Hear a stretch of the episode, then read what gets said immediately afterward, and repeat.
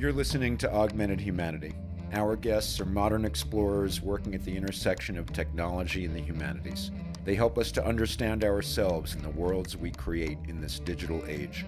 They are thinkers, creators, makers, and academics working in diverse fields like civics and government, the law, anthropology, and archaeology. I'm your host, Craig Goldsmith. I'm your host, Ellen Dornan. On this program, we're joined by Mark Marino and Leonardo Flores, both with the Electronic Literature Organization. Leonardo Flores is chair of the English department at Appalachian State University. Author and critic Mark Marino recently published Critical Code Studies at MIT Press and produces crowdsourced literature with Meanwhile NetProv Studios. Thank you all so much for talking with us about this exciting work that you both do. I know some of the things we've been talking about, it kind of sounds like the Wild West with endless invention and imagination, but you both also come out of very academic disciplines. If this is paradigm shifting reading and writing, paradigm shifting authorship and readership and engagement, how is the critical approach to literature also shifting as a result of these new approaches? I'm Leo Flores. One of the challenges and one of the interesting things that leads to our critical approaches, and I'm sure Mark can elaborate on these, people are used to reading in print. And the very tradition of criticism is predicated upon print technologies. And so, English departments, all the institutions, the core assumptions are all built on the printed page as a basic paradigm. And then, yes, with poetry, some of the spoken word aspect of it. Because this is so different, for instance, the very notion of an ending with a work. Ellen, you and I were talking earlier about Taroko Gorge. And one of the things we discussed was that when you were reading the work, it just kept scrolling and you kept reading and it kept scrolling and you kept reading and it was a long piece. When I teach that poem, I will prompt my students to write something about it, but I prompt them as follows. I ask them, here's a link to this poem, go read the poem, and then write a short response to how you understand the poem ends. And what happens is because this is a generative poem that will scroll and generate forever on your browser window, students come back and they're going to be like, "Oh, you tricked us, right?" Or or, or this is a machine, it's a generator, and the whole thing. Yeah, I play a little trick on my students, but it just goes to show the paradigm shift. Everyone expects things to end. In print, you know where you are in a book you know how far from the ending of the book you are at. But also, the very notion of an ending for a poem like that, one of the endings is when you realize it is endless. And another of the endings is when somebody says, huh, let's take a look at the source code of this thing. And you go look at the code and you see, all right, this is made up of these variables, and this is the data set, and is drawing from these variables and putting them together these ways. And if you know just a little computation or JavaScript, it's easy to tell by looking at that code. The other idea is is the sort of realization that this is an endless poem about an endless process. When does a river end? Maybe when it gets to the ocean and it's no longer a river. But as long as you're in a river, it is constant flow and change all the time. The river changes, you change. Everything is flow if you were to take, say, a new critical approach to this work, where the new critic said every word counts and is deliberate, and we need to really unpack these words. Well, first of all, they're scrolling past you, and if it scrolls past the screen, you can't go back to it. You can't reread it. You have to hack it. You have to do a screen capture. Print out that little chunk. There you have a stable text. There you could do a new critical reading. But all you're doing is a new critical reading of an excerpt. The critical apparatus that was developed for print is in some ways useful, but in some ways completely inadequate. You need to update your tools. What I was calling close reading 2.0 a decade ago, which is you also have to learn how to read code. You also have to learn how to read platform. You have to read the computational environment. I think one thing I would add on to what Leo is saying is yes, it might help if a person read the source code, but maybe another thing that this has really opened up for me has been collaborative readings. We have a myth in the humanities that there are these things called monographs. They are scholarly texts written by one person who gets all the credit. Hopefully, they get their tenure, and it's going to be easy to cite, right? But if you look at the acknowledgments page, we find out that they needed the kindness of some friends and maybe even some strangers to get there. If we look at their bibliography, we see that, of course, Newton already knew that they were standing on the shoulders of giants. Again, thinking about the new critical approach, I find it's useful to collaborate with other people. So, for example, I tried to read a work of electronic literature called Project for Tachistoscope Bottomless Pit by a wonderful writer named William Poundstone. And I wrote that with Jeremy Douglass, who teaches in Santa Barbara, and Jessica Pressman, who teaches in San Diego. And Jessica Pressman, the consummate literary scholar, historian, Jeremy Douglass does these visualizations of screen based works. He was able to take the entire video capture of this one word at a time story about a bottomless pit and turn it into a three dimensional object using brain imaging software and then to turn some of those background colors transparent so we could see the bottomless pit that's the core of this piece across time right? That helped me to see it a new way. Of course i did my little spelunking in the code and found whatever i could find there and then we asked each other's questions and we discovered things together.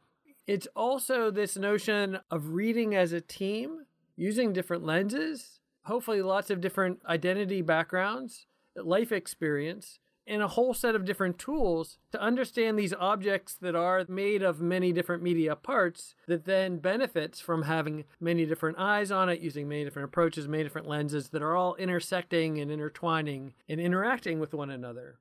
People already do this. To borrow a little bit from a concept that I wrote about, I described this sort of third generation of electronic literature that's happening in social media spaces, in apps and other spaces like that. The first generation think pre web. The second generation starts with the web and continues to this day. And then we have this sort of third generation that's really happening in the social media spaces, touchscreen devices, etc. And in that third space, people will post something, a meme, and suddenly the collective reading is so powerful not just that, a remixing and a rewriting, because many people, when they encounter a meme, they encounter an idea that then becomes a meme.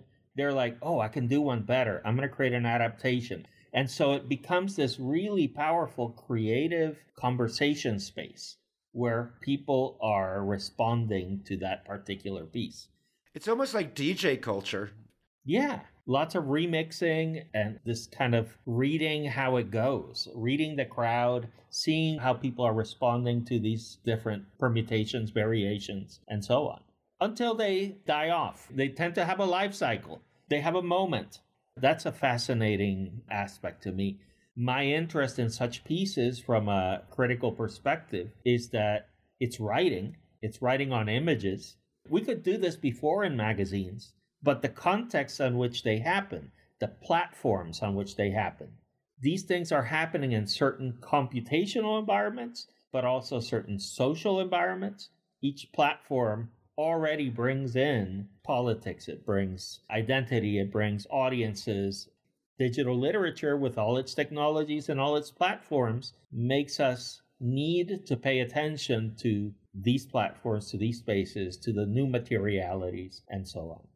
I'm so fascinated with all of this, and I really like the approach of having the collaborative reading and looking at different perspectives and being able to look under the hood of the works. And I guess in my head, I keep playing around with where the artistry comes in because, you know, in your lone author example, that lone author is an artist exercising their craft but, you know, if we're looking at something like the Taroko Gorge poem, there's artistry in the creation of the engine, but there's also artistry that everybody exercises in the remixes of what kind of content to run in this engine. It's sort of like your recipe. Well, what if I tried it with wheat flour instead of cornmeal?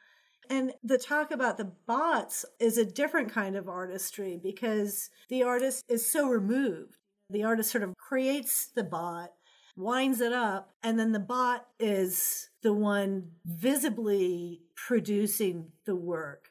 And I guess when we were talking, I started getting a little bit bothered about the Twitter bots because I too follow Twitter bots. And recently I started suspecting that one of the bots that I follow is a human. And it's sort of the opposite situation where I was like, well, that's really actually not cool. Because I thought it was a very clever bot. And then I started thinking maybe it's not a clever bot at all. It's a human pretending to be a bot. And because I had this presumption that getting a bot to do this sort of generative writing was the clever part, and then it's not clever at all if it's a human. Let me give you an example that's even weirder, but just gorgeous. One of my favorite bots. It's called Haiku D2. This is by John Burger, and it searches the Twitter stream and it detects tweets and it checks them against a dictionary that have 17 syllables that can be cut without interrupting words after five syllables, seven on the 12th word, and then it leaves five syllables behind that are complete words. Essentially, it's detecting haiku.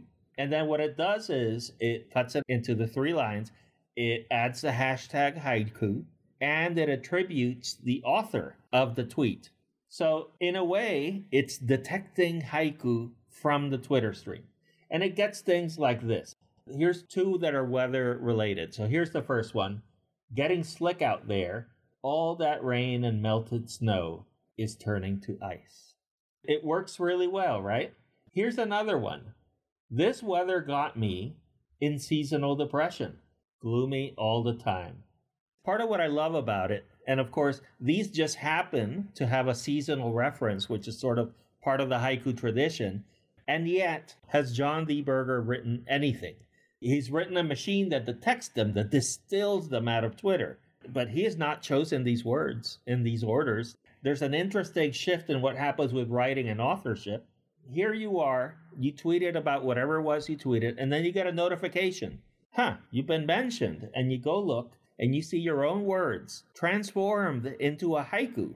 And some folks might be like, what the hell is a haiku? And they might click on the haiku hashtag and discover that Twitter is full of haiku. So then suddenly you're like, I'm a poet and didn't know it. I mean, what a wonderful thing. But I feel like Ellen's question raises an issue that's been around for a long time, which is we hope that these things are playing by the rules they seem to be playing by. And again, this goes back to the first book written by a computer, The Policeman's Beard is Half Constructed, which was written by this program supposedly called Racter.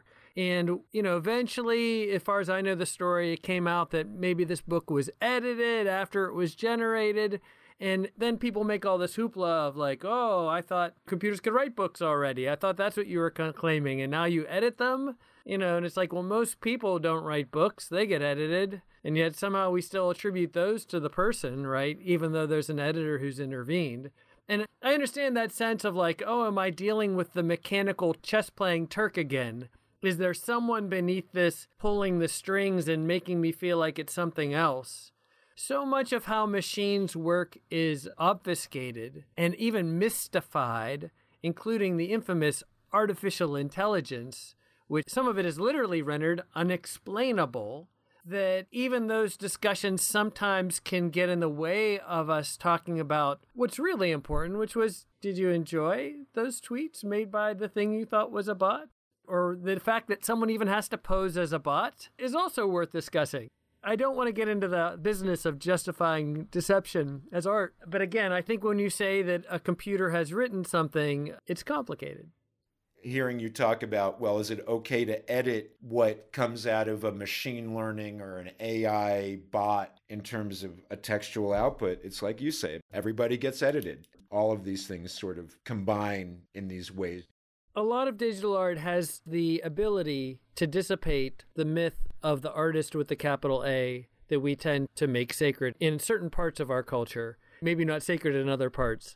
And again, everything from NetProv to the third generation stuff that Leo's talking about says that we're all authors and we're all part of this art making process. whether we think we're creating it or receiving it, we're part of the art making of the world. I love that. Mark, Leo, this is just the most fascinating conversation. Thank you guys. Yeah, yeah. Great talking to you both. To you all. Chatting with Mark. It's great. ah, it's good to see you, Leo. Yeah. And if you would like more information about our guest's work, you can visit eliterature.org online. Augmented Humanity is a program of the New Mexico Humanities Council produced in partnership with KUNM FM. You can visit us online and find out more about our programs at nmhumanities.org. Our theme music comes courtesy James Whiten, and we've had production assistance from Tristan Klum.